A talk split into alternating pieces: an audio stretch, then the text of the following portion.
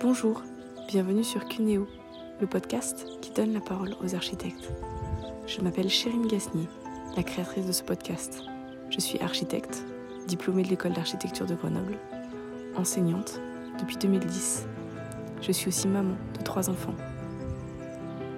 Ici, je vous propose des entretiens sur le temps de la conversation avec des architectes pour aborder les questions de pratique de l'architecture.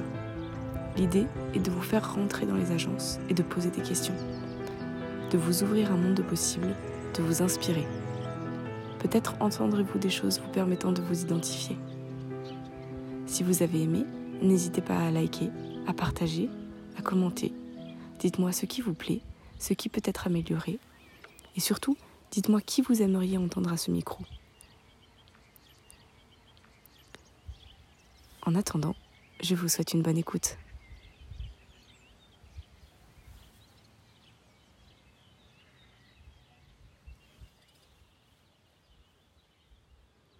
Pour ce deuxième épisode, j'ai été accueillie à deux pas du parc de la Villette à Paris, dans les locaux de Bellastock. Durant cet épisode, vous entendrez Antoine Aubinet, l'un des cofondateurs de la structure. Bellastock, c'est pour beaucoup une entité à plusieurs visages. Festival d'architecture pour les uns, spécialiste du réemploi pour les autres. Ils sont lauréats des albums des jeunes urbanistes cette année. Dans cet entretien, Antoine nous raconte l'histoire de Bellastock, ses évolutions et ses ambitions pour la structure. On parle positionnement des étudiants, statut d'entreprise, circuit des matériaux, on discute du rôle de l'architecte pour faire société. Bref, la conversation est riche. J'espère qu'elle vous plaira. Bonne écoute. Bonjour Antoine. Bonjour. Merci, merci de prendre ce temps-là pour être avec nous. Antoine, j'aimerais que tu te présentes vite fait. Euh, dis-nous euh, ton nom, euh, ton prénom, ton âge, le nom de ton agence et l'année de sa création. Alors, je m'appelle Antoine Binet, j'ai 35 ans. Et euh, j'ai fondé, cofondé Bellastock, euh, qui est aujourd'hui une société coopérative d'intérêt collectif, il y a maintenant 16 ans. Wow. Euh, J'aimerais m'arrêter quelque temps sur euh, tes études. Ouais. Est-ce que tu peux nous plonger dans l'ambiance de tes études? Dis-nous un peu comment tu les as vécues, si tu étais bon élève ou pas. Ok. Bah, l- disons que dans le cursus avant l'école d'archi, j'étais plutôt un élève euh, qui faisait le strict minimum. Donc j'avais un, talent pour euh, effleurer la moyenne. Et euh, j'aimais pas euh, particulièrement le- l'école. Et l'arrivée en archi, ça a été une vraie révolution puisque bah, j'ai pris du plaisir finalement à, étudier et beaucoup de plaisir à projeter, dessiner, faire des maquettes. Donc j'ai vraiment découvert le goût du travail via l'architecture et les études d'architecture. Donc ça a été un peu une révélation sur ma capacité à, à être un gros bosseur. Euh, et après, donc d'un point de vue euh, école, j'étais plutôt euh, ce que j'aimais vraiment, c'était la partie projet. Ça, c'était quelque chose sur lequel je m'impliquais énormément. Les cours plus de théorie et de et les cours histoire de l'archi, histoire de l'art. Là, j'ai repris un peu mes vieilles habitudes où j'étais pas non plus excell... j'excellais pas, mais je me rendais bien compte qu'ils étaient en train de nous donner des, des billes et euh, quelques outils d'analyse et de compréhension, des références pour pouvoir euh, un peu aiguiller et euh, former une personnalité euh, par rapport à l'architecture. Mais ce que j'ai le plus apprécié, c'était euh, le fait d'apprendre à gérer des outils de représentation, euh, une capacité à voir dans le dans l'espace, à représenter euh, l'espace aussi. Et ça, c'est des choses qui m'ont suivi jusque dans ma pratique professionnelle où euh, ces outils-là ne m'ont jamais euh, lâché et, ils sont euh, primordiaux. Donc, euh, les études d'archi m'ont quand même donné ces outils-là. Il manquait la partie pratique et c'est pour ça qu'on a lancé euh, Bellastock. C'était euh, la partie plus terrain, euh, construire par nous-mêmes. Ça, faut avouer que c'était euh, quand même à la marge. Euh, et l'école de Belleville euh, n'avait pas tellement, à part la, réalisation de quelques mobiliers dans un atelier bois, n'avait pas tellement ce contact à la matière qu'on peut retrouver euh, justement à l'école de Grenoble, qui est assez exemplaire sur cette, cette question-là. Et mais après, bon, ça nous a aussi permis de lancer notre, notre entreprise, de, de se questionner sur ce, l'expérimentation échelle 1. il y a quand même un peu une pensée euh, dissidente à, dire euh, il me manque quelque chose dans mon éducation, je vais en fait euh, me le pourvoir. C'est mm. une, une, posture d'étudiant qui est quand même engagée. Ouais, bah ça c'est. On n'a jamais, on jamais été en fracture avec l'école. C'est-à-dire on n'a jamais, on jamais exprimé le fait que, que c'était complètement inutile ce qu'on faisait à l'école. Au contraire, ça nous donnait des outils de représentation, des outils théoriques, des outils de réflexion. Mais euh, clairement, il fallait qu'on complète euh, les études. Et euh, oui, ça a été une posture que de se dire qu'on allait créer nous-mêmes notre, notre activité autour de ça. Et ça, c'est tout ce qu'on peut souhaiter aux, aux étudiants en architecture, c'est de, de venir challenger un peu les profs, euh, qui a un rapport euh, qui qui soit pas celui du maestro avec ses étudiants, euh, qui est un peu quelque chose de dépassé en école d'archi, mais qui est bien un dialogue et que finalement les, les enseignants soient aussi à l'écoute de ce que les étudiants proposent, pressentent comme des outils importants pour leur, pour leur parcours professionnel par la suite. Donc ouais, c'est une invitation à, à travailler main dans la main sur questionner la, pédagogie en architecture pour qu'elle soit euh, qu'elle suive aussi les, les, phénomènes de société, euh, les, les, grandes questions euh, contemporaines auxquelles on va être confronté. C'est aussi aux étudiants de ramener sur la, sur la table ces sujets-là, puisque bah, c'est aussi un phénomène de génération. Aujourd'hui, les enseignants, ils sont, ils sont d'une certaine époque, ils ont beaucoup de choses à apporter, beaucoup de, de savoir à transmettre, mais euh, bah, la sensibilité des étudiants sur certains domaines ne peut qu'être euh, un bienfait par rapport à, à, ce dialogue entre enseignants et étudiants. Mmh, mmh.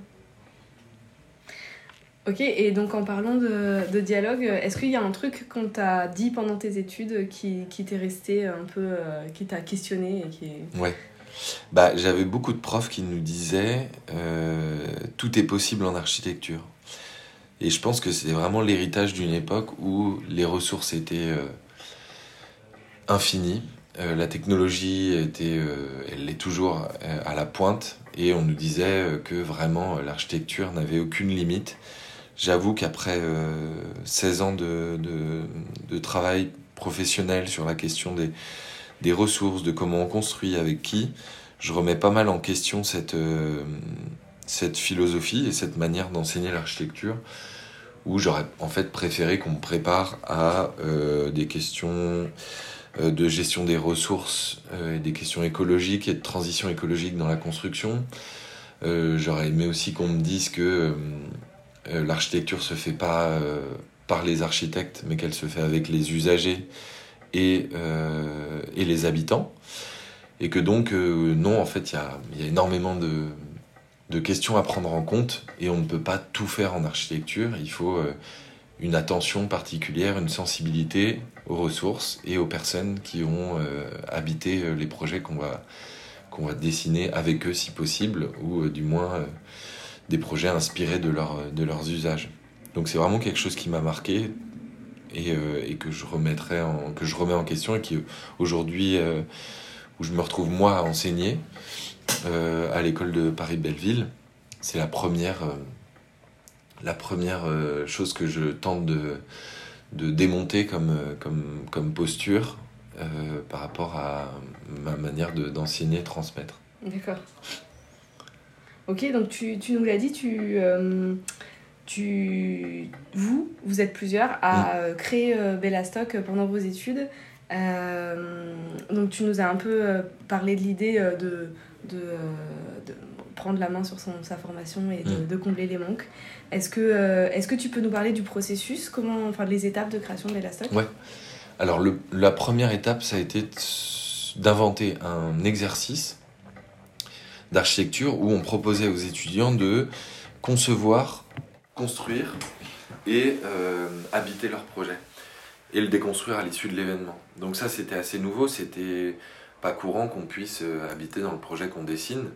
Et ça crée des nouvelles relations à ce que, que l'on conçoit.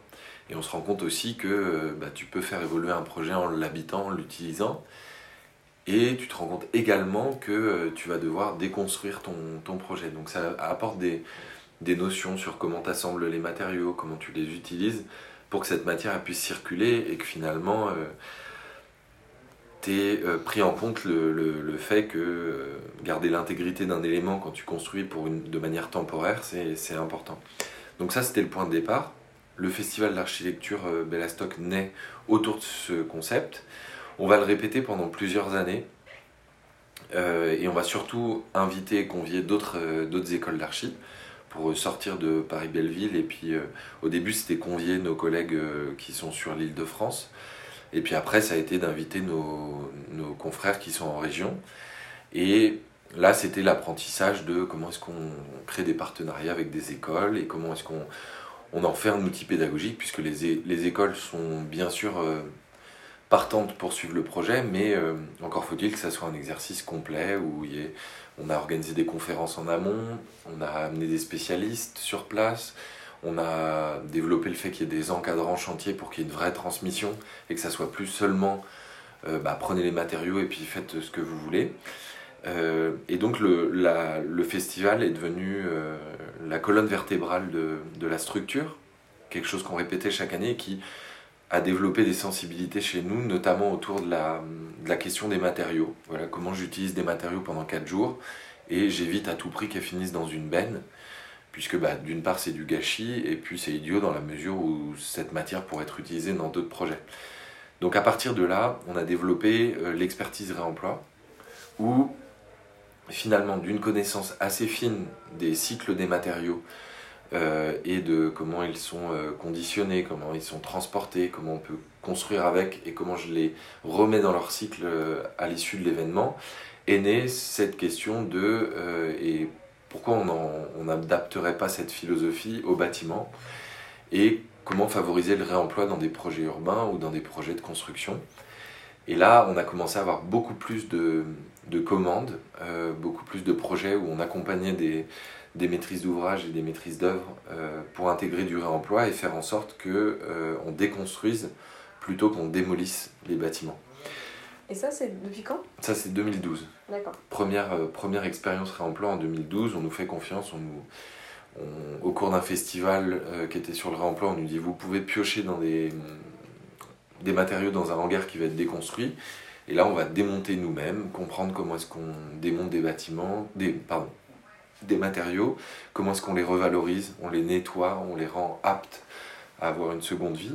Et finalement, nous, on va faire toutes les étapes euh, sur le terrain pour comprendre euh, comment est-ce que le réemploi pourrait devenir une devenir euh, quelque chose de très concret dans le BTP. Et là, on est en 2021. Aujourd'hui, c'est plus une question de, c'est même plus une question.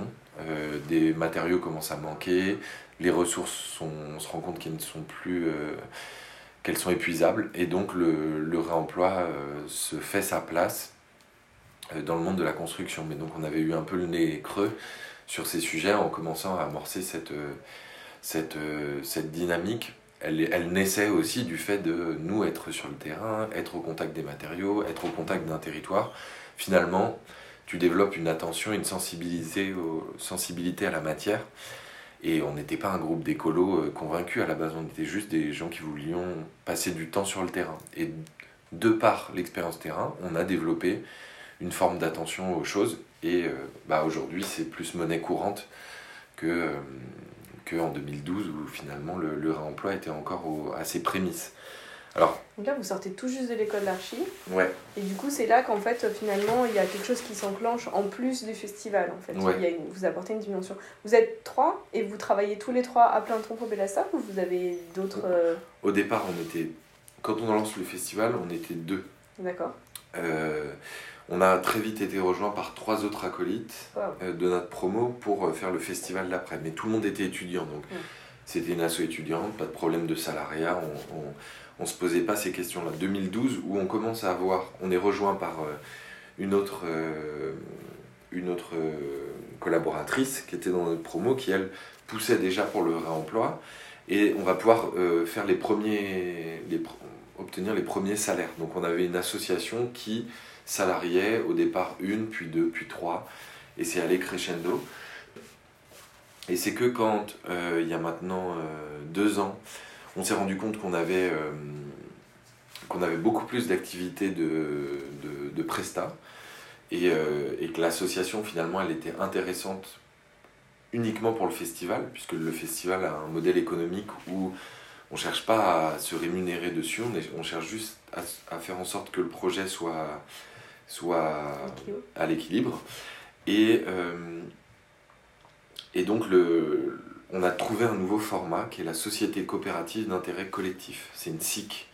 C'est comme une coopérative, elle a des, des, enjeux comme une entreprise commerciale, puisqu'on on est sous le, régime SAS.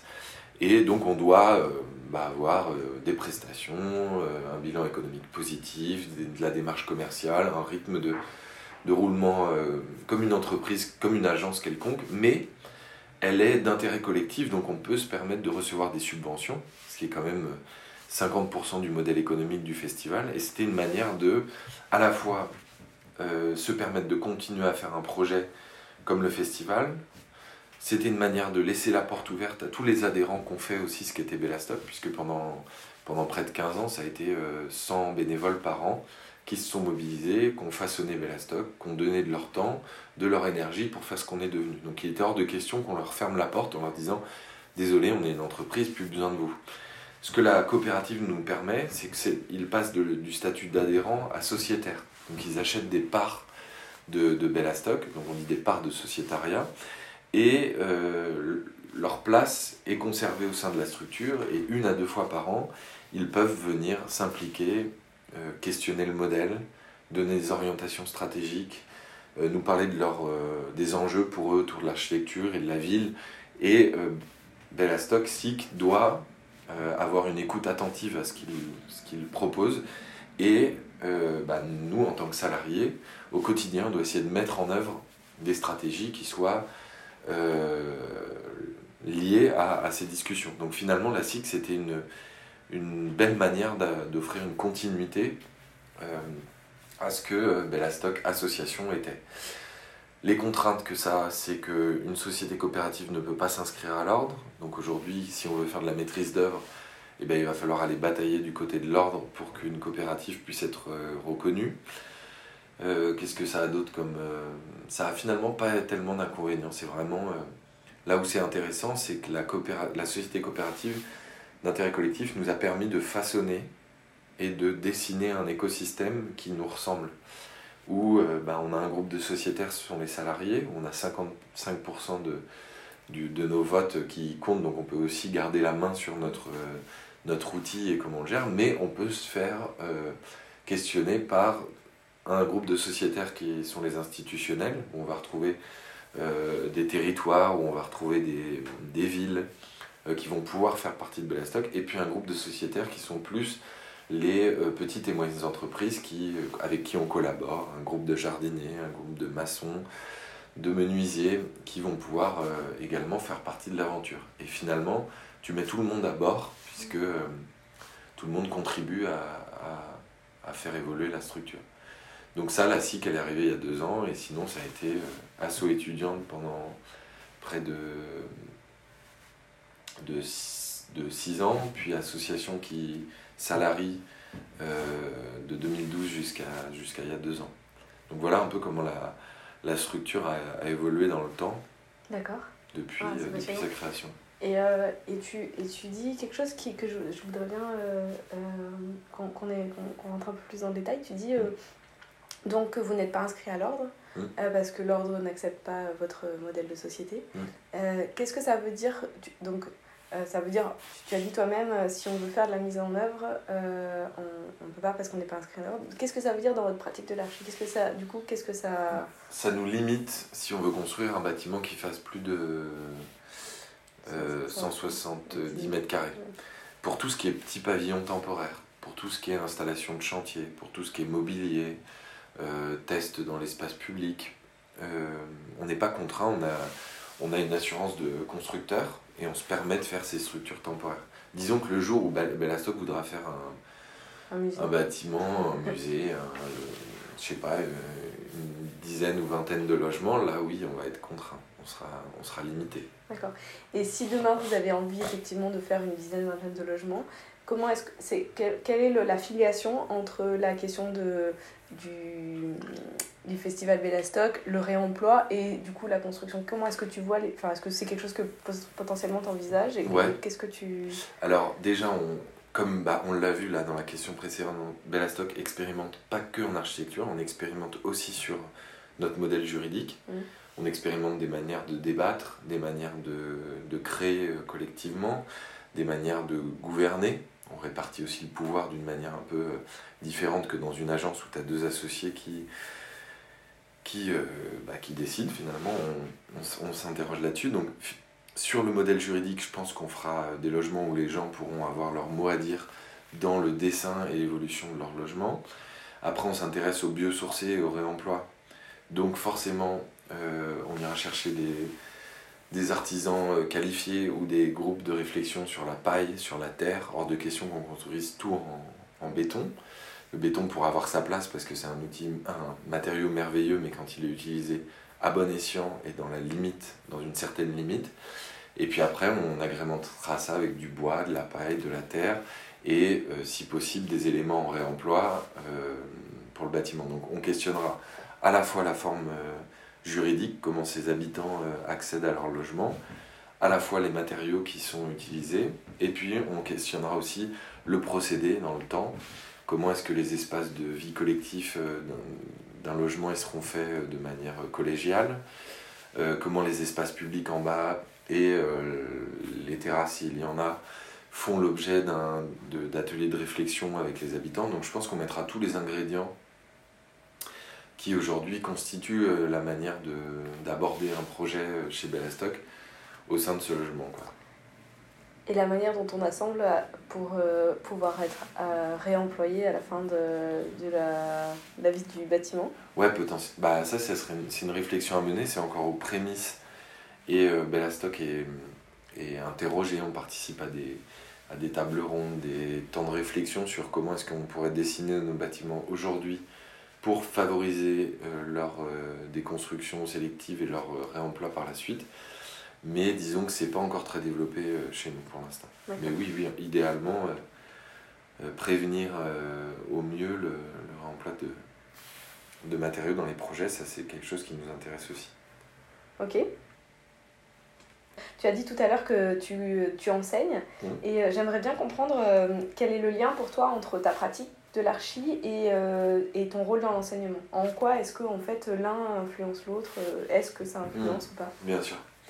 Bah, d'une part, c'est euh, c'est très complémentaire parce que on n'a pas envie chez Bellastock de s'endormir sur des, des principes qu'on répète, puis on en fait euh, une offre, et puis ça devient notre manière de, de faire tourner Bellastock. Donc la plupart des salariés chez Bellastock sont également enseignants. Qu'est-ce que nous, on va aller, chercher, on va aller trouver dans l'enseignement? C'est d'une part se faire euh, challenger par nos étudiants, le fait qu'ils aient euh, du temps pour développer des idées aussi par rapport à des nouveaux sujets de société. Donc c'est une manière de ne pas moisir euh, chez, chez et de rester aussi au contact de, bah, ces nouvelles générations d'architectes qui vont aller aborder de nouveaux sujets dont nous, on ne sait pas encore... Euh, euh, on on, s'est pas encore questionné sur, sur ces sujets-là, donc c'est une manière de nous, rester, euh, rester frais. Et d'un autre, autre point de vue, comment est-ce que Bellastock et comment notre pratique professionnelle peut influencer les étudiants en architecture? Bah, C'est là par exemple, je travaille sur un, chaque année sur la préparation des diplômés de Belleville. Et euh, le, premier jour du diplôme, je leur, je leur fais une présentation sur euh, comment circulent les matériaux, comment est-ce que euh, on peut construire de manière temporaire et quels matériaux et quelles ressources on peut utiliser et la logique constructive qu'il faut adopter pour que ces matériaux puissent être réemployés. Euh, leur montrer à quel point euh, un projet finalement de diplômé, c'est pas dessiner un objet, parce que sinon ils avaient qu'à faire joaillerie et il ferait cet élément iconique, mais qu'en fait tout ce qui est intéressant c'est en amont, d'où vient la matière, où est-ce qu'elle est extraite, chez quel type de fournisseur, comment elle est acheminée, où est-ce qu'elle est transformée, quelle intensité sociale je vais pouvoir euh, créer lors de mon chantier, lors de, de ce, ce, travail de transformation, comment les usagers, on peut les mettre à contribution, comment le projet va avoir une vie, et puis après il peut évoluer dans le temps, c'est-à-dire que euh, on dessine pas ce qu'il va y avoir dans 10 ans, mais il faut d'abord se questionner sur l'année 1 et, et, comment le site va vivre aussi euh, au cours du, du, projet, et comment finalement euh, les projets que l'on mène en tant qu'architecte sur des territoires, c'est aussi euh, des excuses pour faire société et faire avec les gens qui sont sur place. Et leur montrer que euh, finalement c'est plus dur que juste dessiner ce, bâtiment, mais il faut qu'on dessine des protocoles, il faut qu'on dessine des étapes, il faut qu'on fasse des frises, il faut qu'on prenne en compte qui, vit et qui utilise le, le projet, et que c'est bien plus complexe que, que juste dessiner un bâtiment, c'est ce qu'ils ont fait pendant pendant six ans. Là, on leur demande d'avoir un peu plus de, de jugeote et d'aller au-delà. et euh, donc, bah, c'est ça ce que, ce que les 16 ans de Bellastock nous ont, nous ont appris et qu'on essaye de ramener sur les, sur les bancs de l'école euh, pour que euh, bah, finalement ils aient un, ils aient comment dire, un bagage qui aille au-delà de simplement réaliser un bâtiment. Donc voilà, c'est aller-retour. Nous, on se nourrit de ce qu'ils nous apprennent et nous, on leur transmet tout ce qu'on a appris en, en 16 ans pour un peu euh, euh, démonter ce que, ce que tu apprends pendant les 6 ans. Même si tu en as besoin tous ces outils de comment je gère un programme, de l'espace, euh, la distribution, la structure, la lumière, c'est des outils qui sont fondamentaux et qui te permettent de, d'être outillé, de savoir représenter ce que tu veux. Mais en fait, une fois que tu seras sur le marché du travail, confronté à des territoires, à des élus, à des usagers, euh, tous ces outils-là, s'ils ne sont pas augmentés par une attention à la matière et euh, au processus et aux usagers, tu risques d'être un peu euh, déjà dépassé avant même d'avoir commencé ta carrière pro. Quoi. Mhm. Est-ce qu'on peut parler deux secondes de, de la pratique vraiment, enfin concrètement, de ce que une journée à Bellastock, mhm. comment est-ce que vous répartissez le travail, qui fait quoi Qu'est-ce que tu aimes Qu'est-ce que tu préfères dans ta journée de, boulot? D'accord. Bah, alors, le, la société coopérative nous a obligés à réfléchir à notre organigramme, à une manière de gérer, la, gérer le travail, gérer l'argent les, également. Donc, euh, moi, je suis en codirection euh, avec euh, une autre personne et avec euh, la directrice administrative et financière. Mhm. Donc on va gérer tout ce qui est ressources humaines, on va gérer euh, tout ce qui est économie, euh, répartition, recrutement. Ensuite on a les coordinateurs de projets qui eux vont piloter des projets spécifiques et s'aider de charger de mission pour, pour répondre aux attentes d'un client. Un coordinateur de projet, sa spécificité c'est d'être capable de gérer plusieurs projets de 4 à 6 projets en même temps où il va superviser. Puis après, on a l'équipe de chargés de mission qui, eux, euh, bah, vont fournir le, travail, travailler en bonne entente avec le coordinateur, pour se répartir le boulot. Donc ça, ça nous a obligés à euh,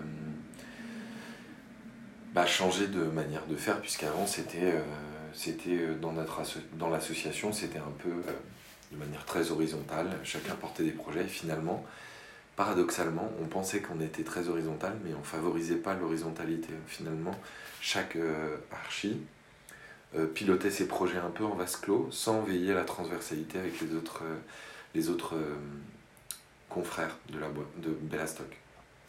Ce que finalement on arrive à faire avec cette, cette manière de hiérarchiser, c'est que bah, par exemple, nous en direction, on a une attention particulière à ce que les outils soient transversaux, à qu'on gère des temps de, présentation, de travail en commun. Donc finalement, tu arrives plus à créer l'esprit de coopération quand une hiérarchie qui est plus formelle que ce qu'on faisait auparavant. Donc finalement, on euh, travaille beaucoup, moi je, me forme en ce moment beaucoup à la question de, bah, de l'économie, de la rentabilité économique, des démarches commerciales pour toujours avoir du, du, du projet euh, au sein de Bellastock. c'est une manière de continuer à me former. C'est pas toujours très drôle comparé à dessiner un projet et puis aller, aller sur chantier ou, ou former. Parce que moi j'appréciais quand même bien dans, dans, ma, dans ma pratique, mais je dois reconnaître que c'est assez excitant parce que c'est continuer à apprendre. Donc ça, devenir un devenir gestionnaire d'une entreprise, euh, ça a son lot de difficultés, mais c'est aussi passionnant parce que euh, tu dois apprendre à maîtriser des outils qui favoriseront la créativité, euh, qui favoriseront la coopération chez les collaborateurs. Et finalement, c'est assez, c'est pas toi qui fais le, ces parties plus excitantes, mais tu sais que tu es en train de passer du temps et de te creuser la tête pour que d'autres puissent, euh, puissent le faire. Et aujourd'hui, on est assez fiers que dans les 12 collaborateurs de Bellastock, et eh ben, euh, il y ait des temps, euh, tous ont fait des tâches un peu, un peu besogneuses qui sont compliquées, la gestion du temps, la gestion de l'économie, mais on sait que c'est la condition sine qua non pour que notre projet, nos projets, et que la structure soit en bonne santé.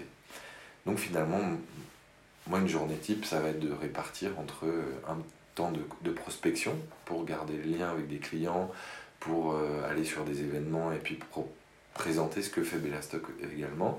Un temps où je vais passer euh, plus de temps à aider sur des questions de dessin, de chantier, d'organisation, de logistique, où ça je me suis quand même fait mes armes en 16 ans. Et bah, c'est mon boulot de transmettre aussi à quelqu'un qui vient d'arriver. Et puis un temps où bah, là on est dans du, la pure gestion. Euh, tel salarié, euh, ça va mal, il a une surcharge sur tel projet, euh, il aimerait savoir comment est-ce qu'on peut répartir le boulot, euh, il aimerait des meilleurs outils, plus performants, bah, toutes ces choses-là, ça va composer ma journée. Et, et finalement, l'apprentissage de la direction d'une structure, c'est assez c'est dur, parce que tu as aussi une obligation d'exemplarité peux pas imposer à 12 personnes ce que tu t'imposes pas à toi-même, puis même tu serais pas crédible à l'heure de leur demander de respecter euh, certaines consignes si tu te les adoptes pas à toi-même. Donc ça, ça, ça, exige beaucoup de, de rigueur euh, de ta part. Donc moi aussi j'apprends la rigueur euh, de ce côté-là. Et puis après ce qui est peut-être difficile c'est quand ça va mal, tu peux pas dire aux 12 que ça va mal, il faut que tu gères en, petit comité pour pour bah, remonter la barre. Euh, et puis c'est des questions de réglage. Donc euh, c'est assez, assez dur quand il y a des coups durs. Très valorisant quand ça va bien, mais personne ne te le dit. Donc c'est juste toi qui peux juste te féliciter que ça, va, ça aille mieux. Et après, après, je trouve quand même hyper excitant le fait que dans les entretiens personnels, puisqu'on va, on va aller interroger chaque salarié chaque année, qu'il y ait des retours sur c'est une année très positive, on a remonté la barre, les relations entre les, collègues sont, euh, sont extrêmement positives. Bah, en fait, tu te rends compte que euh, ça vaut le coup de, se saigner un peu.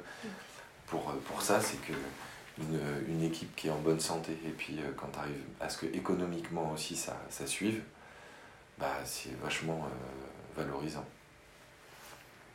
Et tu te voyais là Tu te voyais là euh, C'était ça C'est ça que tu voulais faire quand tu es rentré en école d'archives Tu avais complètement d'autres. Euh, hmm, je crois que j'avais complètement d'autres euh, espoirs. Après, bon, nos profs nous répétaient qu'on allait devenir des, des archistars, qu'on allait monter nos agences, qu'on allait faire bibliothèque, musée et autres délices programmatiques. Donc, non, je m'attendais pas du tout à ça. Je m'imaginais que j'arriverais peut-être à avoir une une agence euh, qui tourne bien avec beaucoup de collaborateurs. Voilà, je m'étais fait un peu une image de ce que j'allais pouvoir euh, devenir dans la profession. Heureusement, j'ai pu euh, aller sur le terrain, j'ai pu faire par moi-même. Mm. Et aujourd'hui, c'est ce qui a c'est ce qui a forgé aussi quelque chose de très spécifique chez Bellastock, un peu d'unique, où et finalement on est hyper fier d'être considéré comme une structure qui fait gaffe aux ressources, qui fait attention aux gens, qui est très novatrice, qui expérimente sans arrêt euh, et qui apporte aussi à la profession, même si tout n'est pas parfait, même si on fait des petites opérations et parfois ça peut paraître un peu anecdotique, bah finalement quand 30 euh, 000 euh, jeunes architectes seront passés par Bellastock, je pense que les, répercussions et, la durabilité de ce qu'on fait va naître aussi de, des répercussions dans les écoles.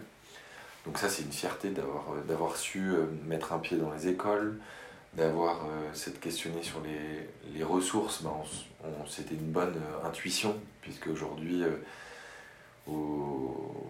aujourd'hui quand, quand, tous les matériaux sont en train de doubler de prix, quand certains matériaux vont être, vont être épuisés, ben, oui, ça va être une vraie question pour le monde de la, le monde de la construction et, du, et de l'architecture. Et puis le fait de mettre les usagers dans, dans les projets, ben, on se rend compte que c'est, c'est quand même, euh, c'est quand même euh, plus intéressant pour les, pour les concepteurs d'être au plus proche des gens qui l'utilisent. Donc je m'étais jamais imaginé qu'on, qu'on deviendrait euh, cette coopérative. On a eu beaucoup de chance parce qu'on s'est très vite mobilisé dès, la vingtaine en licence pour pour créer une dynamique, pour travailler, euh, pour travailler ensemble, pour aller se confronter à l'extérieur, sortir de l'école.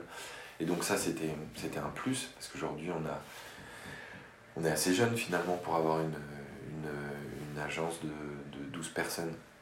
Donc c'était une bonne intuition, on a bien fait de se sortir de l'école. Et puis, euh, bah, finalement, on est assez fiers de ce qu'on est, euh, même si bah, comme je le disais tout à l'heure, c'est des, petites opérations, mais qui, qui, euh, qui font école. Quoi. Voilà.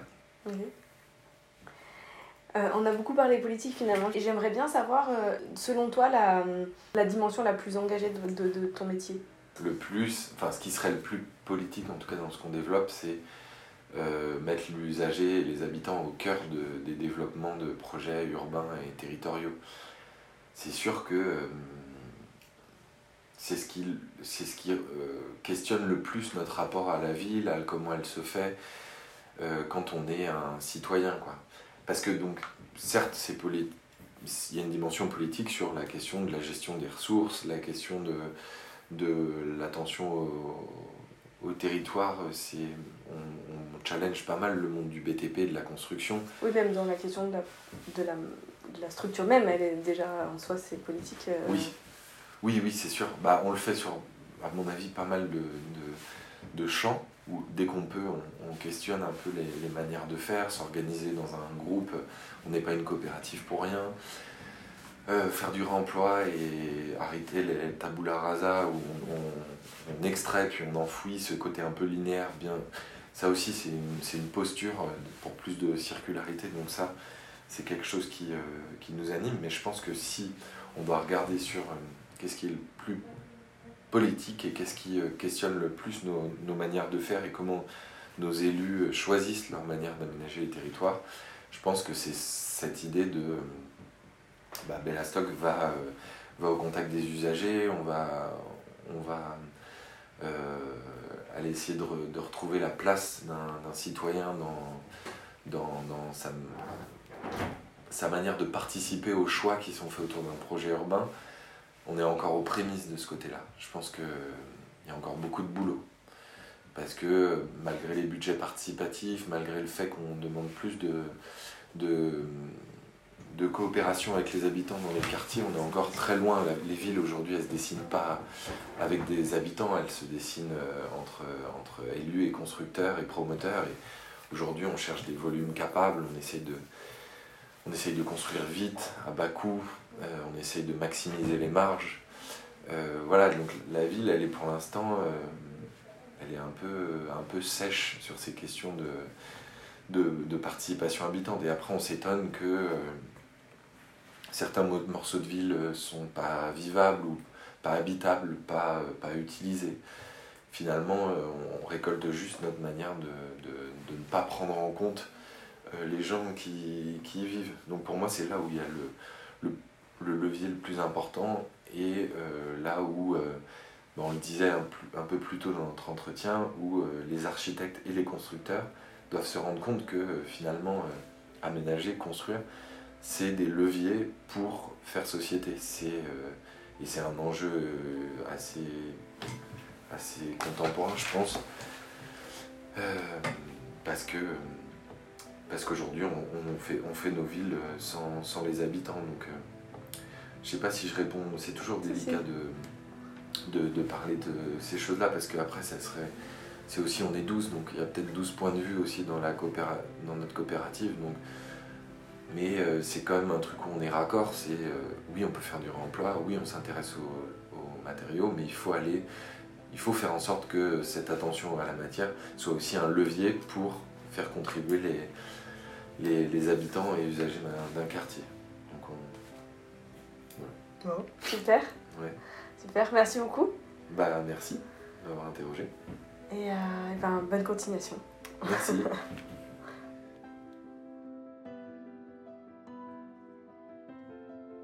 voilà, c'était Antoine Aubinet. Il nous parlait de sa pratique de l'architecture au sein de Bellastock. Je suis Chérine Gasnier, la créatrice de ce podcast. Si l'épisode vous a plu, n'hésitez pas à liker, à partager, à commenter. J'espère vous retrouver très bientôt pour un prochain épisode. En attendant, prenez soin de vous.